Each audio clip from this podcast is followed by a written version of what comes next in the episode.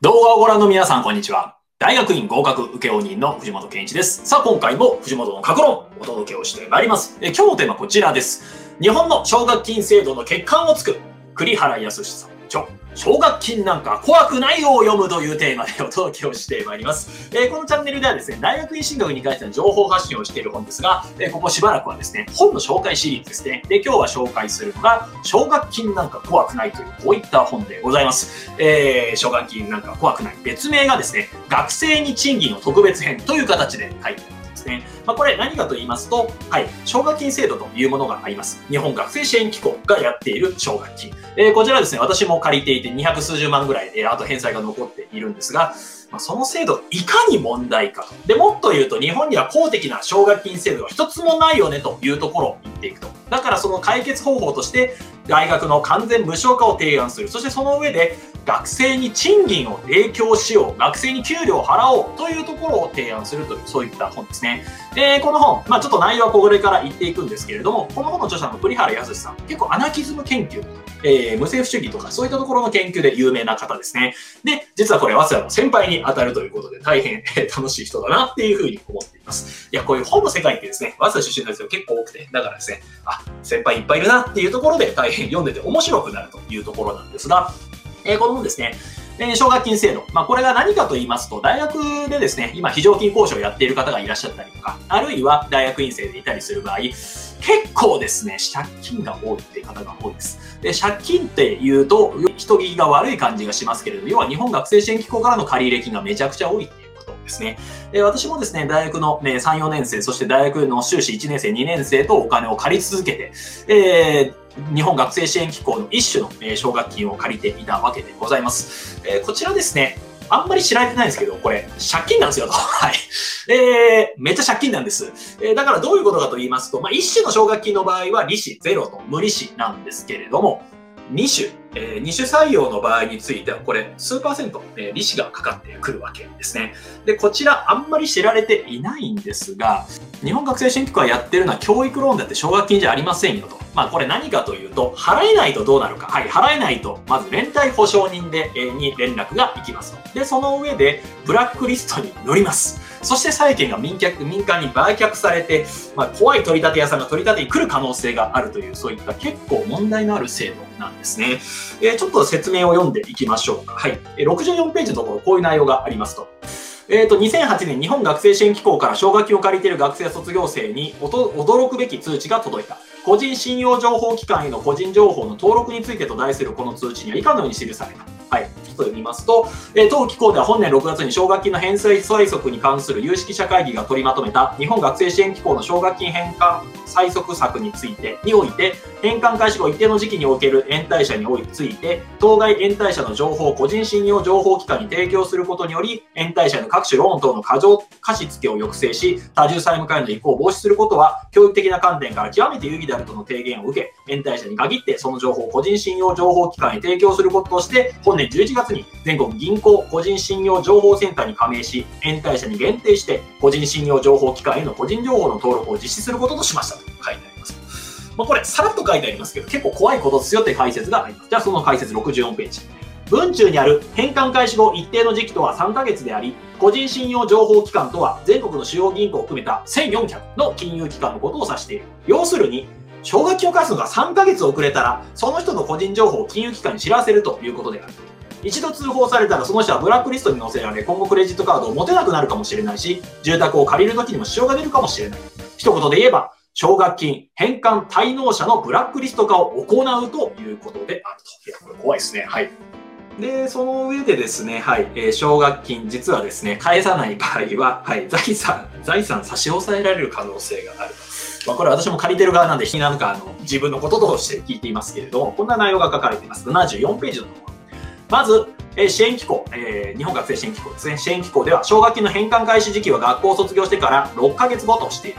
通常3月末に卒業する人が多いので、10月から返済することになるだろう。だが10月になっても支払いがなかった場合、支援機構は毎月督促を行うようになり、それが6回ほど続けられる。催促は通知表が送られてくるばかりでなく、電話掛けも行われていて、本人には1回目、5回目、6回目に、連帯保証人には2回目、3回目に、保証人には4回目に電話がかかってくる。そして、それでも支払いがなかった場合、ちょうど1年経過したということで、支援機構は法的措置や個別事情に応じた請求に移行するのである。これ場合によってはですね、はい、財産の差し押さえでいきなり人がやってくる可能性であるというところですね。で、これもですね、ただ単純に大学行ってた、大学院に行くためにお金を借りただけで結構そこまでされてしまう。で、これ国がやってるやつですからね、日本学生支援機構。それで結構こういうえげつないことをしていますよというところで、これ本当奨学金なんすかみたいなお話が、えー、提案されていますと。で、私もですね、日本学生支援機構からお金を借りて、それをで大学進学しましょうみたいなお話をしてる側ではあるんですが、結構ですね、えげつないので、だから返済できるかどうかというところがポイントになってきますと。で、ただでさえ日本って、まあ、高等教育、まあ、例えば大学、大学院、進学するのに結構お金がかかるんですねと。まあ、本当は国立大学というところ、国公立大学というのは、経済的に困窮していても行けるようにするというふうなところがあったはずなんですけど、今、えー、国立大学の平均授業料大体55万円ぐらいですよねと。っていうことは、年に55万円払える家庭じゃないといけないというところになってしまっているわけですね。で、まあ、私立も平均が80万円ぐらいなので、まあ、それも払えないといけないというところになってしまうと。で、そこから例えば自分が大卒の資格を取りたい、大学院卒の資格を取るために、日本学生支援機構で奨学金を借りたとしても、はい、そこで借りれるのは奨学金ではなくて教育ローン。まあだから結局借金ですよねと。で、借金これ返さないと、まあ当たり前なんですけれども、まあ取り立てが来ると。ただそれが奨学金っていう割にかなりですね、これブラックなことをしているわけですよね。だから、えー、うちの家にもだから例えばですね、日本学生支援機構の月、えー、数万円の支払いが滞ると、急に怖い人がやってくるかもしれないという、そういう危機感があるわけで、ちゃんと返しているわけなんですけれども、これで本当にいいのかなっていうふうに思うわけですね。なんか要は普通の借金と同じ扱いでいいんだろうかと。まあそれって、例えば勉強したい。で、自分がお金を借りることによって、えー、自分の知力をつけて、で、それで社会に還元していきたい、社会に貢献していきたいと思って借りていても、ただ3ヶ月払わないだけでそういう風になってしまう。まあこれ返せないが悪いといえばそうなんですけど、本当にそれで いいのかなっていう気もしてくるわけですね。で、おまけにこれ昔はですね、特例があったんですよ。何かというと、教員になって一定の期間働くのであれば、なんと日本学生支援機構の借金、チャラになるっていうのがあったんです。いや、これ昔あったの聞いて、その頃教員になってたらよかったなって思ったこともあるんですけど、今はなくなっていますと。いや、結構残念な制度になっているわけですが、まあ、今、まだ日本学生支援機構を借りる人はかなり多くなってきてますね。で、それに伴って学費もどんどん値上がってきていると。ただですね、ここでこういうことを言う人がいるかもしれませんと。藤本さん、大学無償化になったの知らないですかみたいな。で、実はこの本にあるんですけど、大学はちっとも無償化されていないっすよというお話が出てきます。えー、ちょっとそれを見ていきましょうか。はい、これの262ページのところにこういう内容が出てきます。大学はちっとも無償なんか、無償化なんかされてないみたいなところで出てくるんですね。えー、これは何かというと、2019年5月、大学等における修学の支援に関する法律が成立した。通称大学無償化法。この通称、おいおい述べる通り、看板に偽りありだ。それはともかく、この法律に基づき、2020年4月1日から、高等教育の修学支援制度が実施される。すでに中身をよく知っている人も多いかもしれないが、かなり分かりづらいし、欠陥だらけなので、大枠と問題点をちょっと整理しておこうと。これは何かと言いますと、はい、ちょっと内容を、ま、はしょりますと、大学短大、高等専門学校、えー、専門学校など高等教育機関全般を対象に、希望者のうち条件に当てはまるもののみに入学金授業料を補助するというものである。はいえー、これ何かというと、授業料の減免であるとか、給付型の奨学金を提供しますよと。給付型っていうのはさっきお話ししてきた借金みたいな形じゃなくて、まあ、完全に上げちゃいますみたいなところですね。はい。え、ではちょっと見ていきますが、はい。え、この無償化、えー、最大で全学生の2割しか支援を受けられませんという、そういった制度ですと。でなおかついろんな条件が、4つの条件がありますと。1つ目、え、高校を出て2年以内に進学しなければならないと。はい。高校などを卒業後2年間までに大学等に入学を認める進学した者だけが申し込めますよと。はい。2つ目、無産階級もしくは資産が少ない。無産階級ってなかなか左がかっていますが、はい。そういうふうに書いてありますと。親か自分が一定水準を超える資産を保有していると支援を受けられない。預貯金や有価証券の総額が生計維持者の2人の家庭なら2000万円、1人の家庭なら1250万円を超えないことが求められると。はい。で、3つ目。経済、家庭が経済的にかなり困窮していると。えー、つまり何かというと、はい。全額免除されるのは、親が住民税非課税世帯かそれに近い人だけというところになっていきますと。えー、住民税非課税世帯とは一般にの、一般には家族のうち誰か1人が勤めるか商売をしていて所得があるものの、その額が少ないので住民税を免除されているというケースだ。非課税となる生帯年収の目安は大体200から250万円。今回の制度もそのライン上にあると。要は、家がよほどお金に困っていないと無償化全額支援は受けられないのであると。で、あと4つ目。これ結構大変なんですけど、常にやる気満々でなければならないと。進学前の予約採用段階では高校でいい成績を取るのが最低条件で、さらにレポートや面接で学習意欲や進学の目的を厳しくチェックされる。とにかく大学に行きたいんだっていうだけじゃダメですよというわけだ。そして進学後は将来の確かな人生設計を胸に、シラバスに書いてあることを一生懸命勉強し、いい成績を収めなければならないと。っていうところですね。いや、なかなか、え、大変な、え、制度になってきているわけですが、まあ、これの制度の結果はですね、かえってシーンが減ってるケースも多いと。まあ、何かというと、今回の制度と引き換えに国立大学の現行の授業料減免制度は廃止される。これによって多くの国立大生が今まで受けてきた支援を失うと減らされてしまうのだ。法案成立後、文科省が調べたところでは、今、減免を受けている4.5万人のうち1.9万人もの国立大生が支援を減らされたり、打ち切られたりして、最大で年数十万円も負担が増えるというと。はい。っていうところでですね、まあ、大学ちっとも無償化なんかされてないっすよというところなんですね。いや、だからですね、この問題については結構私も考えていかなきゃいけないなっていうふうに思うわけですね。まあ、これ何かと言いますと、まあ、日本、奨学金を借りていくっていうところもそれが借金になってしまうと。で、なおかつ大学無償化というのも建前上的なものにしか過ぎない。これってやっぱりですね、まあ、日本が将来的に、まあ、かなり限界にぶち当たるんじゃないかなっていうふうに思っているわけですね。だから私としたらもっとこれはちゃんとした奨学金制度を拡充であるとか、高等教育の無償化とか、そういったものを進めるべきだなっていうふうに思います。まあ、アメリカの場合、例えばハーバード大学とか確かに高いんですけれども、その大学独自でやってる奨学金っていうのがあったりするわけですね。えだから、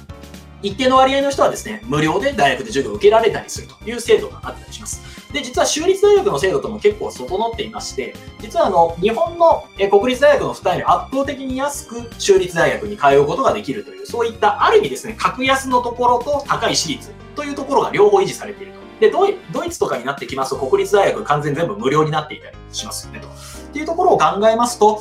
なんか日本の高度程度の支援制度、これが本当にいいのかなっていうふうに思ってしまうわけなんですよね。で、えー、この本が言っていること、ちょっと本文に戻りますけれども、この本が言っていること、主に2つあります。1つが真の大学無償化の実現をしましょう。で、もう1つが学生に給料を出しましょうっていうところですね。えー、これは何かと言いますと、まあ、借金まみれになって大学生が、まあ、自分の、えー、大卒という資格を取る、また社会に出るための就職予備校みたいな形で大学に行っている、そういった状況へのアンチテーゼですね。それは何かというと、大学っていうのは普通の消費社会なのかどうかっていう話が出てくるわけですね。今の状態だと学生が純然たる消費者となってしまっている。まあ、これに対する批判がかなりでかいというところですね。まあ、例えば学生というのは、例えば自分たちで読書会をやっても別に評価されないわけですね。まあ、私はあの、どんどんやった方がいいと思うんですけども、読書会をやったり勉強会をやったりしても全く評価されない。で、大学の授業、大学の教員の授業を受けた時だけ、それが評価されると。で、なおかつ、例えば大学の教員と生徒、学生が、例えば話し合うことによって、教員側に何か発見があったとしても、これは教員側のプラスにしかならないと。で、学生はただお金だけ払っていると。まあ、これっていうのは本当にその関係でいいのかどうかってところですね。例えば何かとと学生が大学の中でですね、やってるの知的活動なわけですね。だから学生が他の学生に何かを教えたり勉強がやっても給料発生しない。ただ大学の教員が生徒に教える、学生に教えるときだけお金が発生する。っていうのはこれは不合理なんじゃないかみたいな言い方をしているわけですね。え、だからですね、学生が純粋な消費者となる。例えば学費を90万円払いますと。で、それで学位をもらうみたいなところ。この関係っていうのは本当に正しいのかどうかっていうのが批判の対象とされているわけですね。え、何かと言いますと、大学は物を考えたり考えなかったりする認知活動を行う場所であって、これは教員がやってる時だけお金が発生するっていうのも、そもそもそれはおかしな話なんじゃないか。だから、知的活動を行っている以上、学生に給料を払うというのは十分あり得る話なんじゃないのか、みたいなところが出てきたりするわけですね。はい。えこの考え方、ちょっと細かく読んでいただければと思いますが、まあ、この一つの考え方としてですね、給料を出すって発想はありなんじゃないかなっていうのは私も思っているところではあったりします。当然全部賛成するわけではないですけれども、この発想というのは非常にありな考え方なのではないかなっていうふうに思うわけですね。はい。えー、この本、まあ、学生に賃金をということを言っているところで、まあ、過激なように見えますが、意外と本質をついているというふうに思います。えー、何個が本質かというと、まあ、大学は誰のものかっていうところですね。えー、例えば大学というのは本来であればですね、まあ、学生のための場所なわけですね。まあ、何かというと学びたい。だから自分たちで大学を作った。これがボローナボローニャ大学という世界最古の大学がありますが、これ実は学生の組合が作ったのが大学だったわけですね。まあ、今の日本の場合、どちらかというとですね、まあ、産業社会のために大学があるみたいな形になってるわけですね。え、だから学生はとりあえず就活しましょうと。で、就職実績が評価されますと。だから大学の授業というのも社会とか、えー、企業が役立つことだけ教えればいいんだ、みたいな形になってきていると。本当にそれでいいのかどうかっていうところですね。えー、だから、まあ、そのまま行くと、例えばですね、外国語の授業というのは英語しかなくなってしまうと。で、なおかつ、えー、役に立たなそうなもの、文学系とか文系の学部というのはどんどんなくなっていくというふうに言われているわけですね。ただこれで本当にいいのかなっていうと、まあ、産業社会の今の状態がずっと続くのであれば、まあ、このやり方でいいかもしれませんが、今人工知能が出てきたりとかして、今まで通りの世界像ではなくなってきているところもあったりするわけですね。まあ、そういう時にはうだうだと大学の中でいろいろ考えているようなひとときが結構大事な価値を持ってくるかもしれないなっていうふうに思っているところがあります。これはですね、内田達郎さんとかが言ってますけど、教育の自販機モデル、ガムコインマシンモデルみたいに言ってますね。何かというと、お金を入れると商品が出てくる。で、同じように、はい、学校に行く、知識がもらえる。はい、お金を払う、学費を払うと学位がもらえる。まあ、これっていうところを乗り越える必要があるんじゃないかっていうところですね。まあ、何かと言いますと、大学というのは、ただ単純に学位を取るためだけのものでもなければ、就職に必要な力を身につけるためのものではなくて、自分の人生はどうあるべきかとか、あるいは自分はどう生きようかとか、あるいはそもそも自分って一体何なんだろうみたいな、そういう根源的なところも問いかけられるのが大学の良さだったりするかもしれないなって思うわけですね。だからそれっていうのは要は学生が消費者として扱われていると。だからお金を払ったらなんか授業を受けられる。みたいなものではない形の大学ってもうちょっとあり得るんじゃないかなっていうふうに私も思うわけですね。えー、それが例えば中田あっちゃんの YouTube 大学的なものかもしれませんし、まあ、いろんなあり方があるかもしれませんが、どちらにしても今までの教育モデルを乗り越えていくのが必要なのではないかなっていうふうに思うわけですね。えー、私自身は、ね、この本読んだり、またですね、YouTube の動画の中とかブログでもお伝えしているのは、学ぶのにお金がかかる状態、どうやって乗り越えれるかなっていうのはちょっと私も考えていきたいなっていうふうに思っているわけですね。であればその大学で勉強したいけれどもお金がない、その状態をどうやって乗り越えたらいいのか。それをちょっと私自身も考えていきたいと思っています。で、そのためには、はい、日本学生支援機構の、ま奨学金制度がいかに欠陥だらけかという現状を知った上で、じゃあどうやったら良くなるのというのを考えていきたいなというふうに思います。